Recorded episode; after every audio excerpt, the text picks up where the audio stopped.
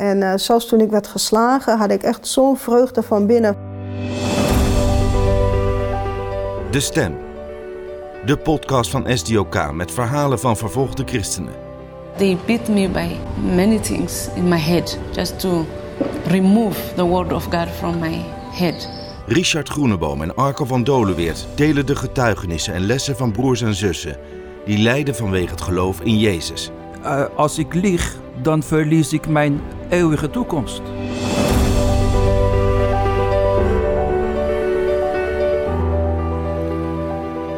Leuk dat je luistert naar deze nieuwe aflevering van podcast De Stem.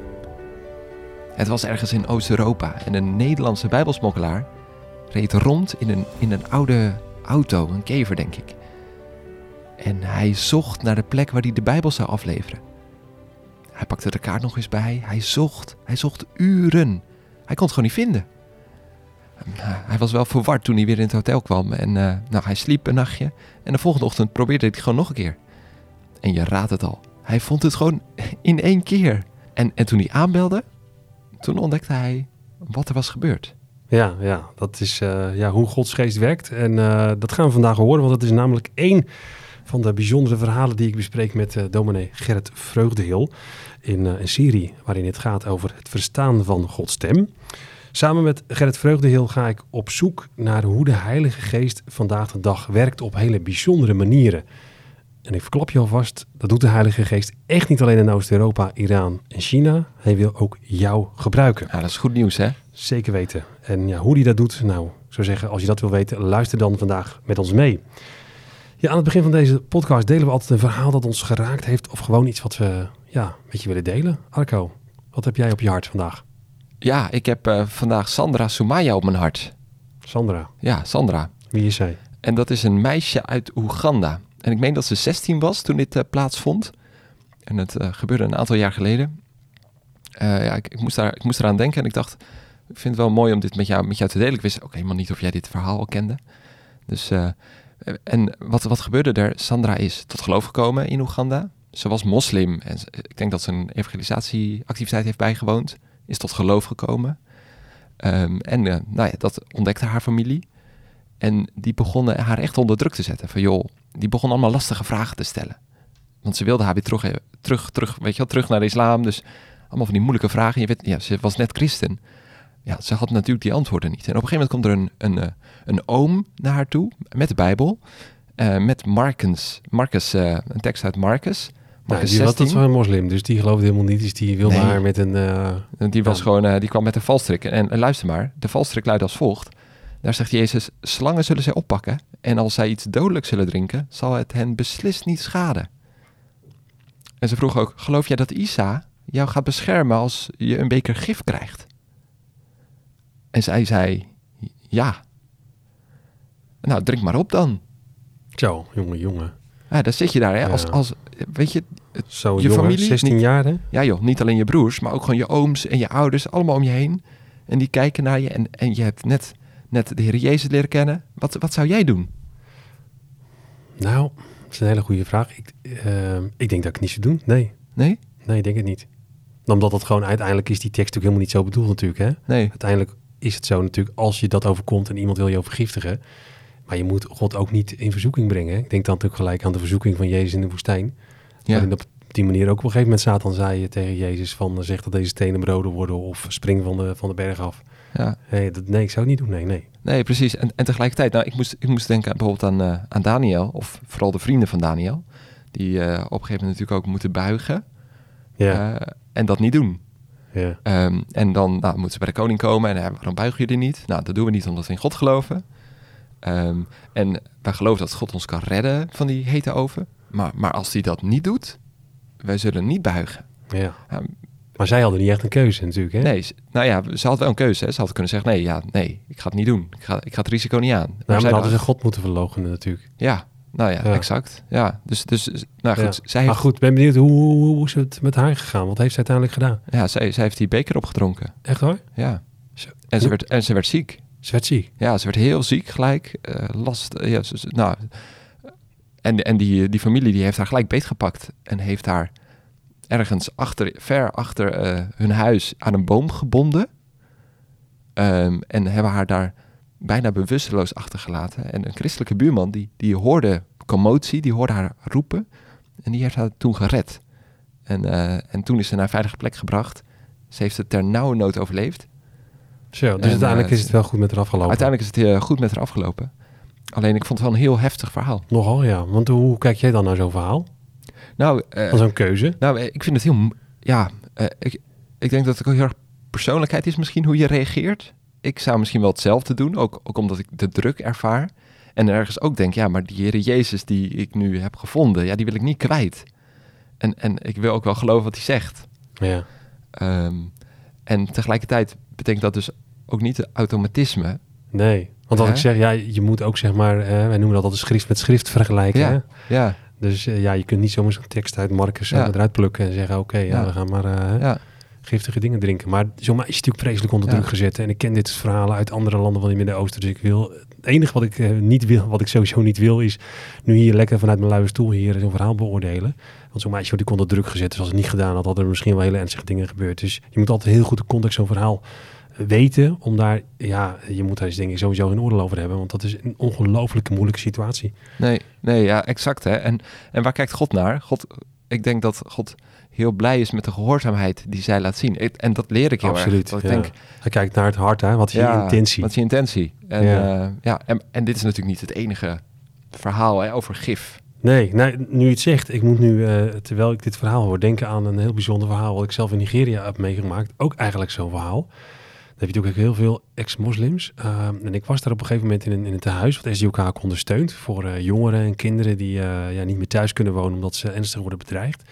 Ik sprak daar met Jozef en Jozef vertelde ook een soort ja, een gifverhaal. Hij vertelde dus dat hij tot geloof was gekomen, ook via een eh, christelijke vriend die hem vertelde over het evangelie. En zijn familie was zo boos eh, zo kwaad dat ze hem wilden vergiftigen. En die hebben dus ook eh, gif in zijn, in zijn drinken gedaan. Dat hebben ze gewoon, gewoon gedaan. Gewoon gedaan zonder dat hij dat wist. Ja, Maar er gebeurde gewoon helemaal niks. Dus toen, toen schrokken ze. Toen zeiden ze, ja, nou, dat, dat zijn dus veel grotere machten dan de machten die wij aanbidden. Hè? Dat is natuurlijk vaak heidense religie, noem maar op. Toen waren ze ook wel een beetje bang geworden. Hebben ze hem gewoon weggestuurd. We willen niks meer met jou te maken hebben. zo. Eh, maar ja, de jongen kan niet meer thuis wonen. En Nee. nou ja, nu woont hij dus in een opvang, eh, opvanghuis. Dus ja, En, dat, en, eh, en dat is precies het bijzondere hè, van, van die tekst staat in de Bijbel. En de ene keer gebeurt het wel en de andere keer niet. ja. En dat, Ja. dat is natuurlijk met heel, dat, heel veel dingen zo. Ik denk dat, ik, ik herken dat bijvoorbeeld als je kijkt naar de tekst van Jezus over u zal gegeven worden. Ja. Dat is ook zoiets, hè? Ja, volgens mij is het koninkrijk van God niet in een formule. Nee, duiden. dat klopt. Dat, daar, te daar komen wij vatten. nooit uit, hè? Nee, Hè, waarom wordt de ene wel beter en de andere niet? Weet je, dat, eh, dan kom je ja, eigenlijk op een heel moeilijk terrein. ja. En nou ja, Ja. dat is een beetje te, te groot onderwerp, lijkt mij voor deze podcast. Ja, nee, ja, maar misschien heeft Gerrit daar nog wel wijze woorden over. In ieder geval over hoe de Heilige Geest vandaag nog op hele bijzondere manieren werkt. Want ehm, ja, daar hadden we het eh, tijdens het eerste gesprek over, hè, met, eh, met Gerrit Vreugdeel, over, over de stem van God en het verstaan van, van eh, de stem van God. En vandaag luisteren we naar het tweede deel van het gesprek wat jij met hem hebt gehad. Waar ga je het vandaag met hem over hebben? Nou, vandaag gaan we het hebben op, over nog andere manieren waarop God tot ons kan spreken. Hè? Soms hele bijzondere manieren, maar soms ook gewoon, ja, wat dan lijkt normale manieren. Ehm, maar vandaag gaan we luisteren naar ja, hoe God ook soms spreekt door dromen. Eh, de afgelopen jaren heb ik zelf ook al best wel heel vaak Dromen moslim- gehad? Nou, dat niet, maar wel moslims gesproken die eh, wel dromen hebben gehad. Waarin ze Jezus hebben gezien. Dan vertellen ze een verhaal van een man in een wit gewaad. Eh, nou ja, misschien ken je dat nog wel, eh, ook wel. Hè? Dan, als nu iemand zegt, ik heb een droom gehad, dan staan we toch een beetje te kijken van, joh, hey, eh, wie, wie denk jij wel dat je bent? Wij kennen dat helemaal niet zo, hè? Nee. Dromen. Nee. Terwijl, in de Bijbel kom je het zoveel tegen. Hè? Denk aan Jozef, denk aan Daniel, ook in het Nieuw Testament, Paulus. Terwijl als wij zeggen, spreken over dromen, ja, dan vind ik dat toch snel een beetje verdacht. Ehm, nou, daarom is het goed om met elkaar eens te gaan ehm, ja, nadenken over, ja, hoe moet je nou omgaan met dromen? En ja, hoe weet je nou of een droom van God is? Nou, dat doen we aan de hand van een ehm, verhaal, een ontmoeting die ik zelf heb gehad met eh Jozef Fadel. Dat was een overtuigde moslim, Irakees. Ik heb hem een paar jaar geleden ontmoet toen ik nog verslaggever was bij de EO. Ehm, hij kreeg contact met, eh met Messoud, dat is een, eh, een christen die het evangelie met hem deelde. Nou, hier moest die Jozef helemaal afhankelijk niks van hebben. Hij geloofde echt dat de islam de enige ware religie is. Maar dat begon wel te veranderen na verloop van tijd. En toen, ja, opeens kreeg hij een droom. En ehm, we luisteren nu eerst, voordat ik dat gesprek ga voeren met Gerrit Vreugdehil, naar het fragment dat ik heb gehad met Jozef Vadel, waarin hij ook spreekt over eh, die droom. Door zijn onderzoek naar de Koran en de islamitische geschriften raakt Vadel zijn motivatie om zijn kamergenoot op de kazerne te bekeren tot de islam helemaal kwijt. Hij krijgt steeds meer een afkeer van het geloof waarmee hij is grootgebracht. Op een gegeven moment krijgt Vadel een droom waarin hij Jezus ziet die een hand naar hem uitsteekt. Jezus noemt zichzelf in die droom het brood van het leven. Vadel heeft geen enkel idee wat dat betekent. Brood van het leven. Mijn contact met Massoud was hechter geworden. Op de dag nadat ik die droom had gehad, heeft hij mij een Bijbel gegeven. En toen ik de Bijbel opensloeg, begon ik zomaar ergens te lezen. En tot mijn verbazing las ik een Bijbelgedeelte waarin Jezus zichzelf het brood van het leven noemt. Dit had ik ook in mijn droom gehoord. Ik ben me meer in de Bijbel gaan verdiepen en dit heeft ertoe geleid dat ik uiteindelijk christen ben geworden. In de Bijbel las ik over liefde. In de Koran was ik dat nog nooit tegengekomen. Daar lees je alleen over haat, moord en vergelding.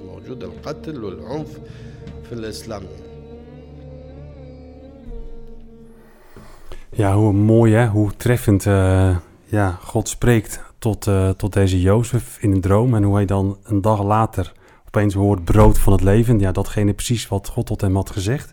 Ik hoor heel vaak dit soort verhalen van met name uh, moslims die Jezus leren kennen. Voor jou herkenbare verhalen? Ja, zeker. Ik ben er niet zo direct bij betrokken zoals jij misschien, maar zeker, dat zijn de verhalen die je hoort. ook wel in Zuid-Amerika, iets wat mindere mate. En um, ja, wat mij daar in dit voorbeeld ontroert en ook weer, weer treft, is dat achter die dromen die mensen krijgen en, en uh, dat er een heel sterk verlangen van de Heer God blijkbaar achter zit. Die, die eigenlijk niet wil dat iemand maar verloren gaat. En dat ze de Heer Jezus kennen. En dat hij op allerlei manieren vandaag de dag dus mensen probeert te bereiken door zijn geest. Die, die van huis uit er helemaal niet mee zijn uh, opgevoed. Tegendeel, die onder, onderdeel zijn van een andere godsdienst. Ja. En dat, dat, dat treft mij in het bijzonder. Dat dat blijkbaar de, het kanaal is, de manier waarop hij mensen ja, die verder geen contact hebben met christenen uh, kan bereiken, met het evangelie. Dus dat is bezig te gebeuren in een hele grote schaal in, de, in deze wereld. Dus de Heere God is heel krachtig aan het werk. Is een vader die graag heel veel kinderen wil hebben, om zo te zeggen. En dat treft mij bijzonder. Ja, en ook dat is natuurlijk wat we in de Bijbel natuurlijk ook heel veel tegenkomen. Hè? Uh, nou, genoeg voorbeelden te noemen. Hè? Ja. De dromen van Jozef. Nou, er zijn veel meer voorbeelden te noemen. Zeker, dat, eh, Heere God gebruikt dat medium om, om mensen zeg maar, op het spoor van hem en van zijn koninkrijk te zetten. Eh, wat mij in dit, eh, ja, in dit getuigenis ook wel opvalt, is dat er ook wel een periode van onvrede, van zoeken aan vooraf gaat. En ik denk dat dat ook wel vaak het, het geval is. Dat je denkt van ja, maar is dit het nu? Brengt uh, in dit geval de islam of brengt het ongeloof of het atheïsme mij nu echt wat ik in mijn, diep in mijn hart verlang? En die onvrede, zeg maar, is vaak ook de aanleiding dat veel mensen gaan zoeken. Uh, moet er niet meer zijn? Um, en dan is het er vervolgens ook belangrijk, zeg maar, dat er mensen in de omgeving zijn, want dat zie je ook wel vaak. De droom is ook wel vaak verbonden aan getuigen. Christenen die ook alert zijn en van, uh, ja, oké, daar is iemand die vragen stelt. En dat ze dan ook de moed hebben om te getuigen van, ja, maar ik ken iemand. Eh, want ja, als het gaat over de islam, waar is Mohammed? Mohammed is dood. Maar de islam weet ook dat Isha leeft. Waarom zou ik een dode volgen in plaats van een levende, zei iemand eens tegen me. Nou, dat vind ik heel ontroerend als, je, als dat besef doordringt. Dat is heel gevaarlijk ja. om het in die context te zeggen. Um, dus dus de, de droom, het verlangen van de Heere God en ook mensen die beschikbaar zijn, die tegen, ja, tegen alle verdrukking in toch iets delen van, joh, maar uh, zou je niet uh, meer willen weten over, over Jezus en over de Bijbel? Ja. En dan speelde ook vervolgens de Bijbel een belangrijke rol.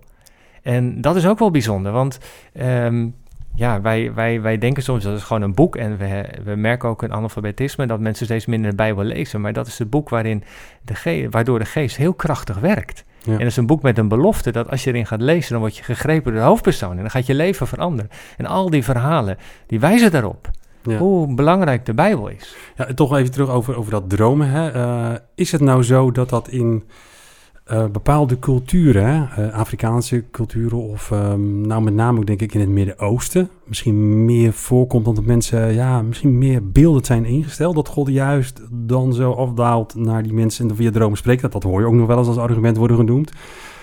Of zeg je van nou ja, dat is onzin, want God doet dat hier ook. En God is overal en altijd dezelfde. Hoe, hoe zie je dat?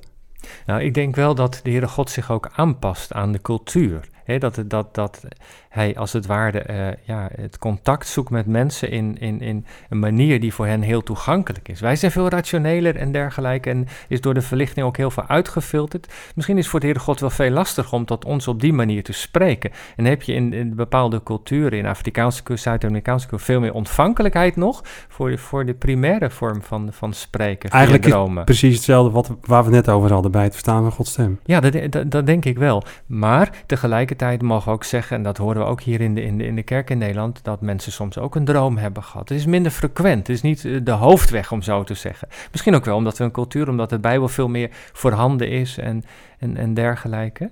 Maar ehm, ja, ik denk wel dat het waar is dat in bepaalde culturen die niet heel sterk door rationalisme getekend zijn, dat God dat middel van de dromen eh, kan gebruiken. Ja, want heb jij zelf ook wel eens dromen waarvan je zegt van ja, dat zijn echt dromen van God?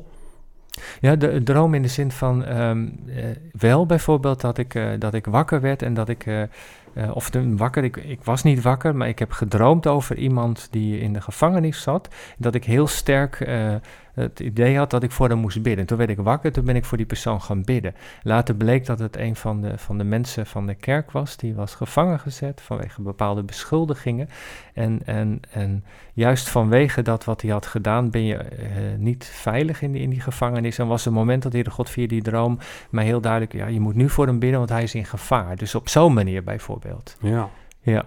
Uh, zo, zo heel concreet dat je een kerk ziet of, of, of dergelijke meer visioen achter, dat heb ik zelf niet gehad.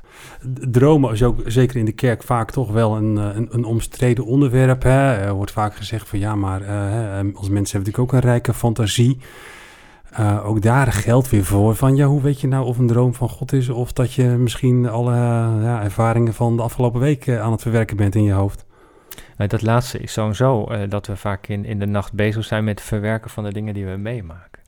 Um, tegelijkertijd heb je soms ook uh, dat, dat je soms heel indringend iets ziet en dat je het ochtends ook nog weet terug te halen. En wat ik in zo'n geval zou, zou, zou doen, is dat ik dat zou proberen te documenteren. Ik zou dat opschrijven in ieder geval. En ook aan Heer God bidden. Heer God, is dit een droom van u? Is dit iets, en wat, is, wat zou de boodschap daarvan kunnen zijn? Um, en als het van u is, wilt u het dan ook bevestigen wat ik ermee uh, kan gaan doen. Soms laat de Heere God iets zien, zeg maar, van wat komen gaat. En uh, word je als het ware voorbereid op een nieuwe situatie. Uh, dat je door een bepaalde deur moet binnengaan. Ik ben als in, een ruimte geweest waar allerlei deuren zaten. Dat zag ik heel duidelijk in mijn droom. En ja, oké, dat is misschien dan een indruk van dat er veranderingen gaan komen. En dat, de, dat de deuren open gaan, dat hij nog gaat zien van ja, maar je leven gaat veranderen. Dat heb ik wel gehad, zeker ook in de, in de afgelopen tijd. Nu ik dominee zijn in een, als wijkpredikant heb neergelegd en opengesteld voor de zending, um, is dat wel uh, wat ik mij herinner. Uh, in zo'n situatie zou ik zeggen, nou dan, dan leg je het als het ware op de plank en vraag je of de Heere God het wil bevestigen. Of dat hij misschien wel uh, iemand anders van een bijbelkring of in een gemeente uh, jou laat helpen om, om de hm. betekenis. Dat je het met iemand deelt en die zegt van, joh, maar volgens mij betekent dit dit. Want dat is ook een gaaf, hè, dat de God uh, iemand anders kan gebruiken om, zeg maar, de clue um, duidelijk aan je te maken. Ja. Dus ik zou het wel met, met een zeker respect behandelen. Als het heel duidelijk is, het kan niet tegen de Bijbel ingaan en het heeft misschien wel met, met je leven te maken, van leg het op de plank en bid ervoor. Want hm. de Heere God het bevestigt. Ja, want vaak wordt ook uh, toch op een verkeerde manier omgegaan met met dit soort dingen dromen vaak gebruikt om het helemaal maar terzijde uh, te leggen. Hè? Van mensen die zeggen, ja, ik heb een droom gehad en God heeft dit en dit tegen mij gezegd. En dat gebruiken om ja, anderen te manipuleren, om Zeker. een bepaalde kant op te, te brengen. Dat, dat, dat kan, kijk, er is, bij alles is er natuurlijk misbruik. Onze menselijke geest is behoorlijk eh, fantasierijk en, en de zonde speelt ook absoluut een rol.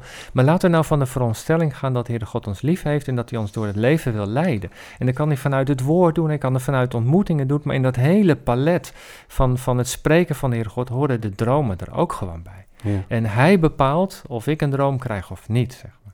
En maar als het van hem is, dan zal het duidelijk zijn, dan zal het bevestigd worden en zal het ook zijn uitwerking hebben. En ik denk ook wel dat je mag zeggen dat het ook wel verbonden mag zijn met het koninkrijk van God, met iets wat de Heer God belangrijk vindt dat jij of iemand anders gaat doen. Ja. Dus er zit een hele sterke missionair verlangen in bij de Heere God. Ja. En zou het ook uitmaken of je daar ook open voor staat, of dat je misschien daar sowieso sceptisch in staat, dat dan misschien God minder op die manier tot jou spreekt? Kijk, als je, als je sceptisch bent en heel kritisch, waarom zou de Heere God dan op die manier tot je spreken? Dus ik denk dat dat zeker een rol speelt. En daarom net ook weer terug van, nou ja, als je als gelovige... Kijk, hoe werkt de Heere God vandaag de dag in de wereld? Hij werkt via zijn Heilige Geest. De Heilige Geest woont in mensen. Hij werkt via mensen.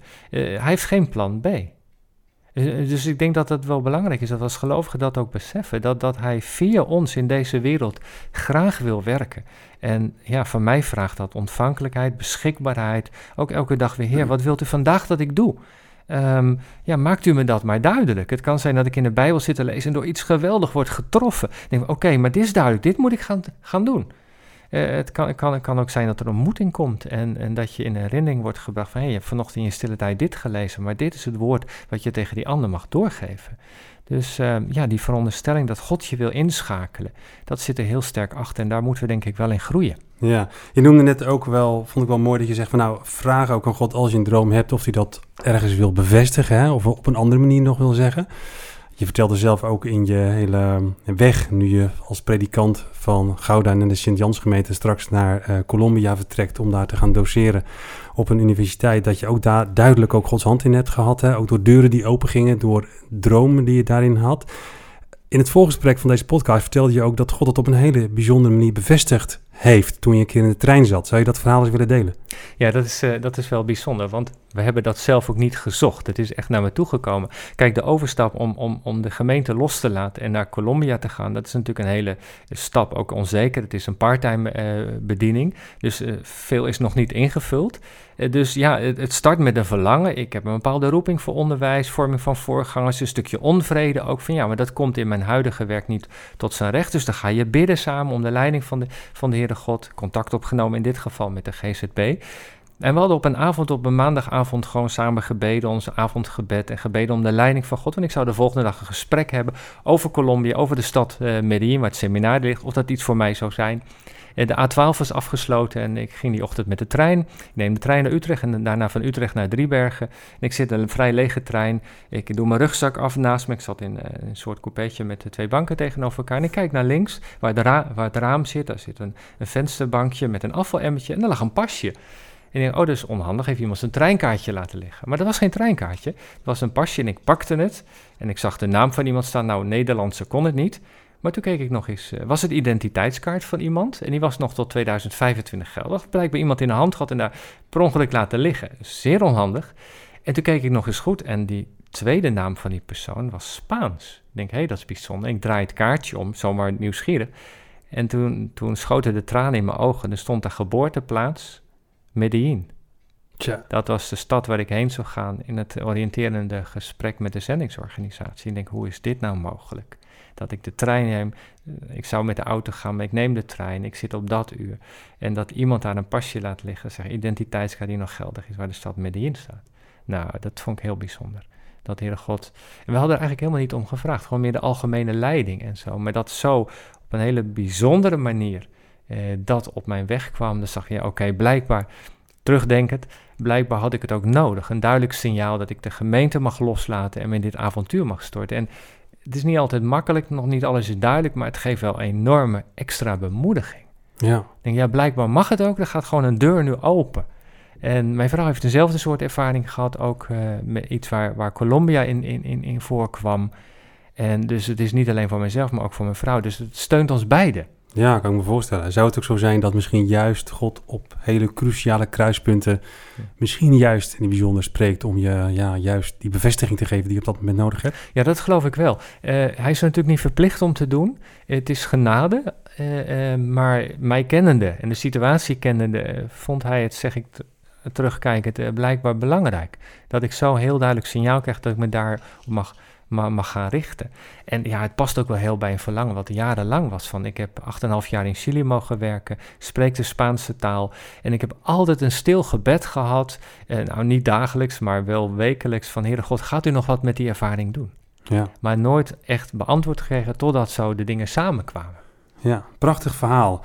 Ik, stel voor dat we naar het derde verhaal gaan uh, in deze podcast. Een, aantal jaren geleden sprak ik voor uh, eh, EO Radio 1, waar ik toen uh, nog werkte bij de EO, met Hans Hamoen. Hij is een voormalig bijbelsmokkelaar. Ten tijde van de Koude Oorlog moest hij bijbels afleveren in de Slovaakse hoofdstad Bratislava. Op de avond dat hij de bijbels wilde gaan afleveren, gebeurde er iets opmerkelijks. Laten we even luisteren. En de volgende morgen Volgende avond zouden wij dus die, die Bijbels gaan brengen. Dus we hadden de kaart bij ons van Bratislava. En uh, nou, we wisten precies welke straat we moesten hebben. Dus wij s'avonds op pad. En uh, nou, we konden toch helemaal nergens die straat vinden. En nog eens een keer rijden. En nog eens een keer rijden. Terug naar het hotel. Nog eens een keer de kaart erbij. Nog eens een keer opnieuw naar, de, naar, het, uh, naar die straat toe. Nou, we konden die straat nergens vinden. Het was echt absurd. Het was echt absurd. Dus wij terug naar het hotel. Ik dacht, nou heer, ik zeg hoe dat moet, weet ik ook niet. Die straat staat op de kaart. Ik weet dat ik daar moet zijn, maar ik kan hem nergens vinden. Dus de volgende morgen met de auto naartoe gereden. En ja hoor, dat was gewoon de straat. Die was er gewoon. Nou, ik zeg, nou, ik zeg, zijn wij gek of, of niet? Die straat die was er gisteravond niet, die konden we niet vinden. En nu is hij er gewoon. Dus s'avonds gingen we weer naar die mensen toe. En die straat konden we gelijk vinden. En we kwamen bij die mensen aan. En uh, ik zei, nou, het is zo'n raar verhaal. Ik zeg, gisteravond waren we hier in de buurt. En we wilden die bijbels komen brengen bij jullie. We konden helemaal jullie straat niet vinden. Nou, zei die mevrouw, het is wel goed dat jullie gisteren niet gekomen zijn. Want gisteren hadden wij bezoek van de geheime politie. En die hebben jullie het halve huis leeggehaald met van alles en nog wat wat ze konden vinden. Dus het was heel gevaarlijk geweest als jullie hier gisteren geweest waren. Toen dachten we, nou, hoe kan God ons toch uh, beet nemen eigenlijk op zo'n manier dat we het niet vinden, uh, om daardoor beschermd te worden van het feit dat we niet die mensen uh, tot last zouden zijn, maar onszelf ook niet natuurlijk. En dat daardoor de geheime politie ons niet gezien heeft. Ik vond het echt een geweldig iets, ook voor mijn geloof trouwens.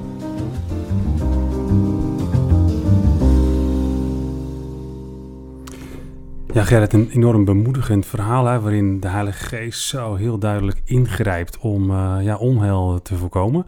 Ik moest toen ik dit hoorde erg denken ook aan, uh, aan Paulus, die soms echt ook zegt van nou, de Heilige Geest verhinderde ons om daar of daar naartoe te gaan. Maar eigenlijk is dit eigenlijk ook zo'n situatie, hè? Ja, zeker. je komt het in de Bijbel herhaaldelijk tegen. ik moest zelf ook denken aan Handelingen 12, als Petrus in de gevangenis zit en dat er dan een engel komt die hem verlost. En dan vallen de ketenen af, maar de bewaking die daar zit, die is gewoon verblind. Die ziet niet wat er gebeurt. En dat de macht van God zo groot is, dat hij uh, ja, dit toestaat.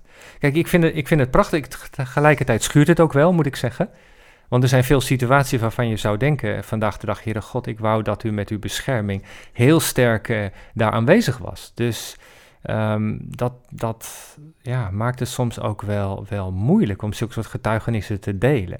Maar het zegt wel iets over de macht van God. En ik, denk, ik denk, hè, de, de Heere God, die, die, die kan dat doen. De Bijbel geeft een voorbeeld van, nou, nou, net wat je noemt, Paulus ook, dat hij op een aantal plekken niet naartoe moest. En de vraag is natuurlijk van, hoe maakt de Heere God dat duidelijk? Hier is het duidelijk, een verblinding, dat je straat niet kan vinden. Hoe heeft Paulus geweten dat hij niet naar Azië moest gaan, niet naar Bithynië?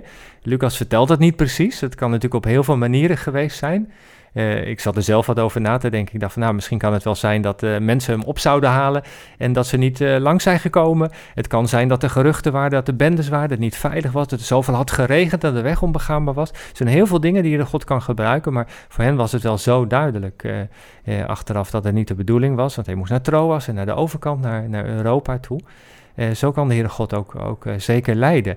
Ik heb zelf in, in Zuid-Amerika veel situaties gehad. Ik heb dit op die manier niet meegemaakt, maar wel dat ik in, in, in, in een arme sector was waar heel veel geweld en waar gevaarlijk was, waar ik in een kerk moest bezoeken en spreken.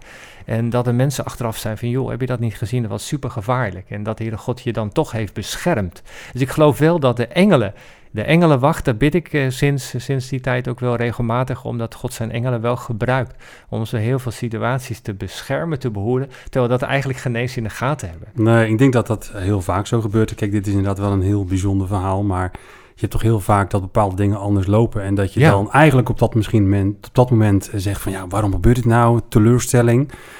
Terwijl je misschien achteraf zegt van ja, dat is toch God geweest. Terwijl je dat op dat moment totaal niet zag. Ja, klopt. Uh, dat zeker. En dan, dan is het mooi om ook weer terug naar de Bijbel te gaan. Te zeggen van ja, maar kijk, dat zien we in de Bijbel dus ook. Dus Paulus heeft die twee dichte deuren en dan komt hij in Troas. En dan weet hij niet hoe het verder moet.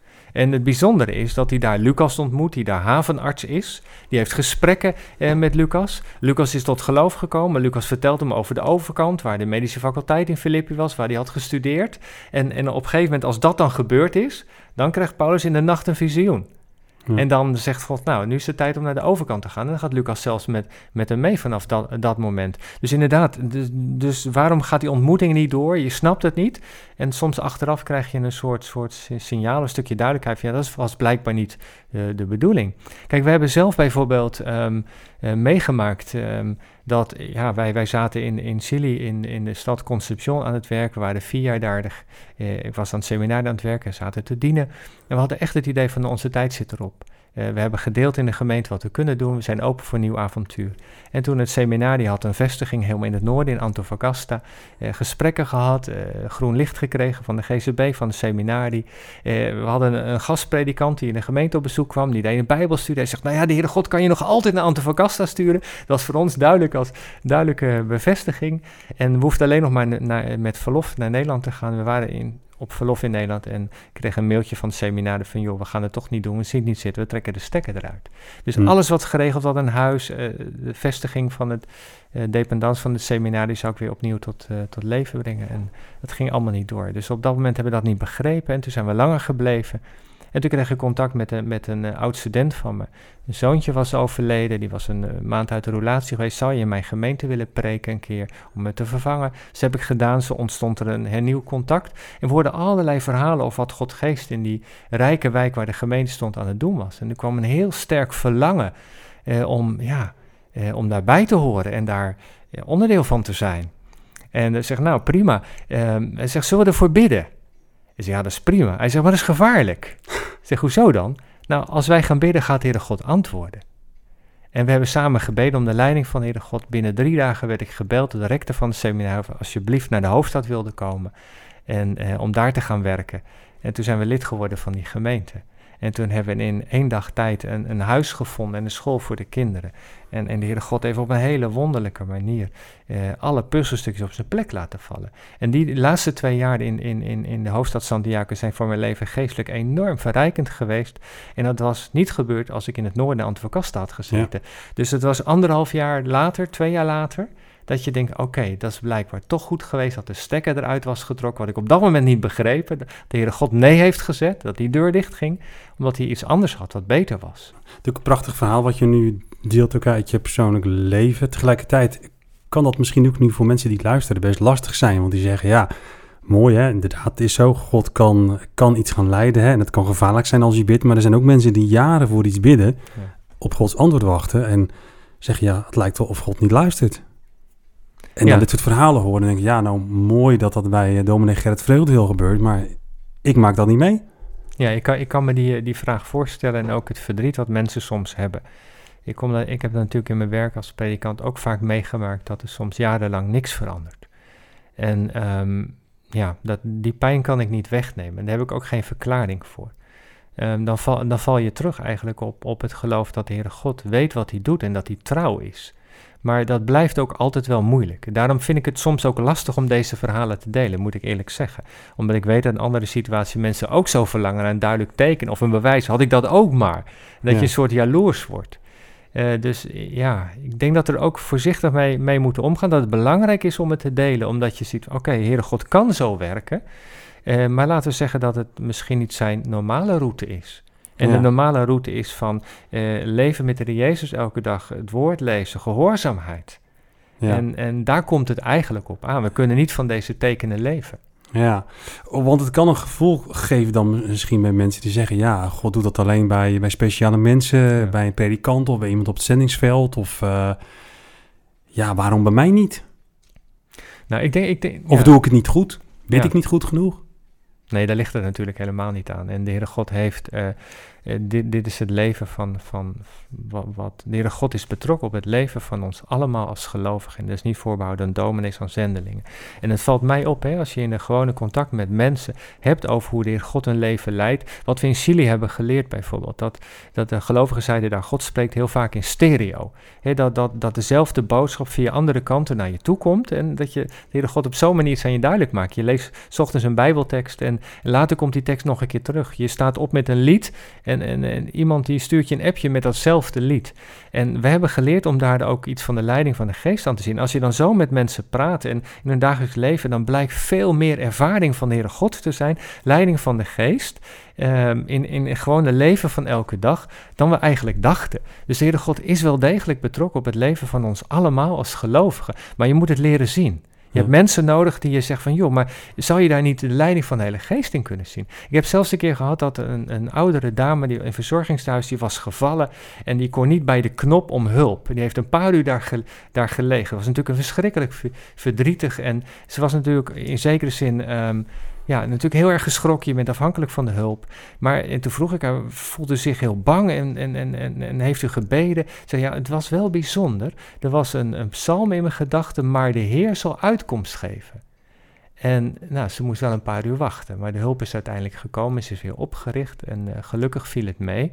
Maar dan heb je in het gesprek daarna over, ja, maar dat die psalm nu in gedachten komt, dat zou ook de Heilige Geest kunnen zijn, die vanuit het reservoir van het woord, van de dingen die je hebt geleerd, je iets in herinnering brengt. Dus al gaande, gaandeweg, als je zo met mensen over praat, blijkt de Heere God veel concreter aanwezig en kunnen ze het leren herkennen. Daar gaat het om. Dus niet alleen die bijzondere dingen van een pasje in de trein, maar gewoon in de dagelijkse wandel is de Heer God betrokken. En je hebt wel mensen nodig die je, zeg maar, um, daar wegwijs in maken.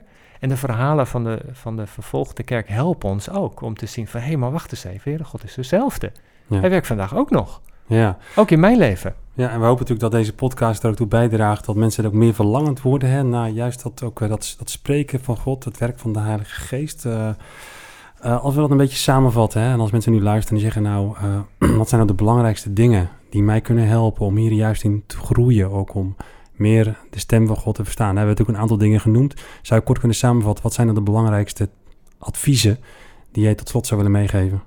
Nou, de belangrijkste adviezen, ik, ik, denk dat het heel belangrijk is dat we met elkaar uh, geloven dat de Heere God betrokken is op ons leven. Dat is het allerbelangrijkste. En dat hij ons heel graag in zijn plan wil inschakelen. Dat is een soort basisovertuiging. En dat, we elke dag ook bidden, Heere God, um, ja, ik ben beschikbaar, wilt u mij gebruiken in de ontmoetingen, in de koffiepauze en dergelijke. Dus het start bij die ontvankelijkheid en het gebed van beschikbaarheid. En in het tweede ook belangrijk is, en ja, ik zei toen straks al, dat lijkt een open deur, maar ga die verhalen nou gewoon eens van, van handelingen lezen, hoe de Heere God, doe bijbelstudie over hoe de Heere God werkt in de Bijbel, spreekt hij en, en dergelijke. En bid er ook gekoppeld aan, Heere God, wilt u dat ook in mijn leven doen? En dan ontstaat er ook wel een soort groeiproces, dat je uh, meer, meer kennis krijgt van hoe God werkt. En vanuit het verlangen en gebed gaat de Heere God je ook meer inschakelen. En ik denk de derde, wat ook heel belangrijk is, en dat heeft mij enorm geholpen, je het voorrecht met andere gelovigen van andere culturen, dan leer je heel veel over het concrete leven met de Heere God. Dus de ontmoetingen met de wereldkerk, met de vervolgde kerk, door erover te luisteren, eh, scherpt ook bij jezelf verlangen en ook eh, een soort besef van, ja, maar zo kan de Heere God dus werken dat hele concrete. Wij, wij, hebben ook het geloof in Nederland heel vaak, zeg maar, ja, verbonden met de zondag, met bijzondere momenten. Ik herinner me nog een moment, komt nu in mijn gedachten dat we bij iemand op bezoek waren geweest en we lopen met ons gezinnetje naar de auto en die persoon zegt, wacht even voordat je in de auto stapt. We gaan eerst even bidden om de veilige reis, om de banden, de motor. En uh, ik glimlachte een beetje, maar ik vond het achteraf wel heel erg mooi. Dus dat, dat, dat, en toen zijn we op pad gegaan en dat je zo concreet ook uh, je leven met de Heere God invulling geeft. Dat hebben wij geleerd, dat nemen we ook mee. Dus dan is er een groeiproces, dat je het ook meer gaat ontdekken ja. in je dagelijkse leven. Hartelijk dank uh, Gerrit Vreugdeheel voor het delen van deze lessen en uh, ja, ook heel veel zegen ook op uh, je nieuwe werk in Colombia. Dankjewel. Tot zover het gesprek wat je hebt gehad met, met Gerrit Vreugdeheel predikant. En uh, ik weet niet hoe het met jou is, maar ja, ik wilde het eigenlijk nog een keer luisteren. Ja, nee, precies. Hij zegt zoveel dingen, hè? Ja, er zit zoveel in. Absoluut. Um, en en nou, we begonnen natuurlijk over, over, over dromen ging het. Uh, maar het ging ook heel erg over de betrokkenheid van God op ons. Ja. En dat vond ik eigenlijk wel heel mooi, want hij verbond dat heel erg met ons dagelijkse wandel. Uh, over eigenlijk Gods leiding in het gewone. Heel vaak denk ik dan, ja, weet je, ik, nou, ik heb nog nooit een droom gehad. is God dan wel betrokken op mij? Ben ik dan, hè, ziet hij mij? Of, dat, is, dat is misschien een vraag die heel veel gelovigen ook bezighoudt. Die hoor ik heel vaak van, hè, ja, ziet God mij wel? Uh, God, is, God is liefde, maar hoe, hoe kan ik dat dan weten? Ja, dat is ook wel een beetje het risico van het vertellen van uh, allemaal hele bijzondere verhalen. Uh, aan de ene kant vind ik altijd wel dat je daaraan moet, aan, uh, je moet aanscherpen. Hè? Hmm. Want ik geloof dat God ook die dingen ook vandaan wil doen. Mensen nog steeds ook dromen geeft. Absoluut. Dat moeten we zeker niet onderschatten. En het is belangrijk om dat te onderkennen en daar mag je ook naar verlangen. De andere kant dat heb ik ook wel geleerd om, dat zei Gerrit natuurlijk ook net in het gesprek, hè, dat je ook God moet zien en mag zien in het, in het gewone. Hè. Hij noemde zo'n mooi voorbeeld bijvoorbeeld van zo'n mevrouw, oude mevrouw die gevallen was. Ja. En die dan psalmregel um, ja, uh, krijgt hè, op het moment dat ze daar op de grond ligt. Ja, en zich daaraan vastklemt. En zich daaraan vastklemt. Hè. En dat heb ik zelf ook wel ervaren. Dat God vaak op hele normale, gewone manieren werkt. Door wat iemand tegen jou zegt of een kaartje of wat dan ook. heb, je, heb je daar een voorbeeld van? Of? Nou, misschien een concreet voorbeeld. Ik had een paar weken geleden, was ik zoiets. Ik heb wel een tijdje opgetrokken met iemand wie ik het evangelie heb uh, gedeeld. En uh, die was op een bijzondere manier op uh, mijn pad is gekomen. En ehm, daar best ook wel wat tijd in, in, geïnvesteerd. Maar ik zie nu dat dat gewoon een beetje over lijkt te zijn. Het iemand die gewoon weer een beetje terugvalt in oude patronen. En daar worstelde ik best wel heel erg mee. Ik ben nog goed was hier op kantoor en, en ik, dat speelde echt door mijn gedachten heen. En ik had net een printeropdracht, printopdracht gegeven. Ik liep naar de printer. En er lag op de printer uh, lag een kaartje um, met erop de tekst: God werkt door jou. Ja, die, die kijk al, die hangt normaal ja, aan de muur. Die hangt normaal aan de muur. Die was gewoon gevallen op de printer. Ik haal mijn blaadje er vanaf. Nou, dat kwam zo binnen. Ik had die kaart ook ergens wel eens een keer zien hangen, maar hij was nog nooit echt, zeg maar, tot me hmm. gedrongen. Maar op dat moment kwam het zo binnen. En ik ervoer dat God tegen mij zei van, joh, God werkt door jou.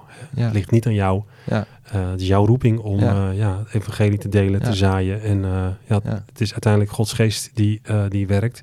En dat bemoedigde mij op dat moment. Ja, dat is heel normaal. Ik zeg ja, je kan het ook rationaliseren. Misschien had ik een paar jaar geleden gezegd van ja, nou ja, ja kaart leuk, mooi. Ja, toevallig. Maar ik geloof echt dat het belangrijk is ook om daar je ogen voor te openen. En nou, zo'n gesprek met, met Gerrit helpt mij daar weer ook in, ook om daar opnieuw in bevestigd te worden. Ja.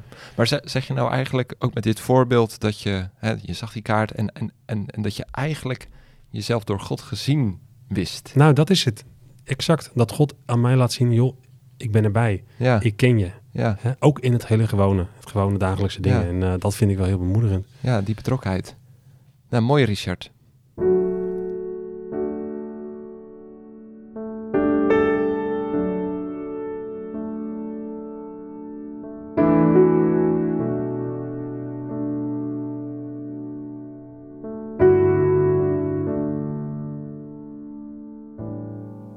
Ja, dan zijn we een beetje aan het einde van deze podcast. En uh, een van de laatste vragen, de laatste vraag die ik stel, die is helemaal niet voor jou, Richard. Nou, ik wacht even af. Ja, Hou mond. Maar die is, uh, die is echt voor de luisteraar. Want met, met deze vragen willen we jou als luisteraar ook echt, echt betrekken bij het gesprek. En willen we ook uh, nou, jou helpen om daar waar wij het over hebben, Richard en ik, samen met onze gasten, om dat ook een plek te geven in jouw leven en in jouw gebed. En de vraag die ik aan jou mee wil geven, die is de volgende.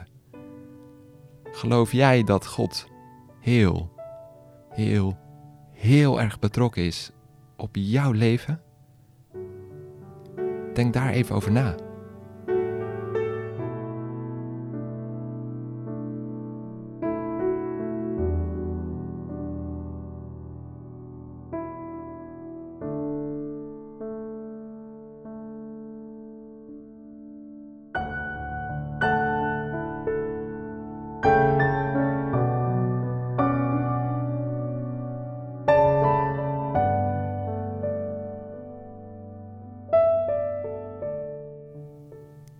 Psalm 139. Heere, u doorgrondt en kent mij. U kent mijn zitten en mijn opstaan. U begrijpt van verre mijn gedachten.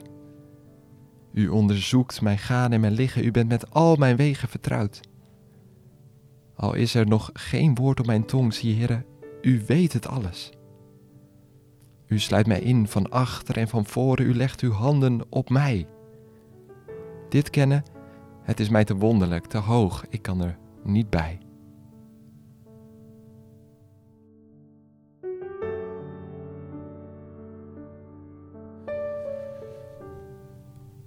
Ja, het blijft een uh, prachtige psalm waarin uh, God zegt zo dicht bij ons te willen zijn. Ook in de hele praktische dingen van het leven. Tot zover deze 55ste editie van Podcast De Stem. Leuk dat je geluisterd hebt. Ik hoop dat je erdoor bent bemoedigd. De volgende podcast is over drie weken en dan spreek ik met Celine. Zij is een jonge ex-moslima. En toen ze een paar jaar geleden christen werd, kreeg ze met ernstige bedreigingen te maken. Mijn ooms die uh, bedreigden mij en die zeiden echt dat ze mij wilden vermoorden. En dat ze wapens hadden en die stonden ook echt uh, achter mijn moeder en ook zelfs beneden. De volgende keer vertelt Celine hoe ze christen is geworden en welke grote gevolgen dit voor haar heeft tot op de dag van vandaag. Ja, Richard, ik vond het ook een uniek verhaal. Dus uh, zorg dat je erbij bent over drie weken. we hopen je dan te zien.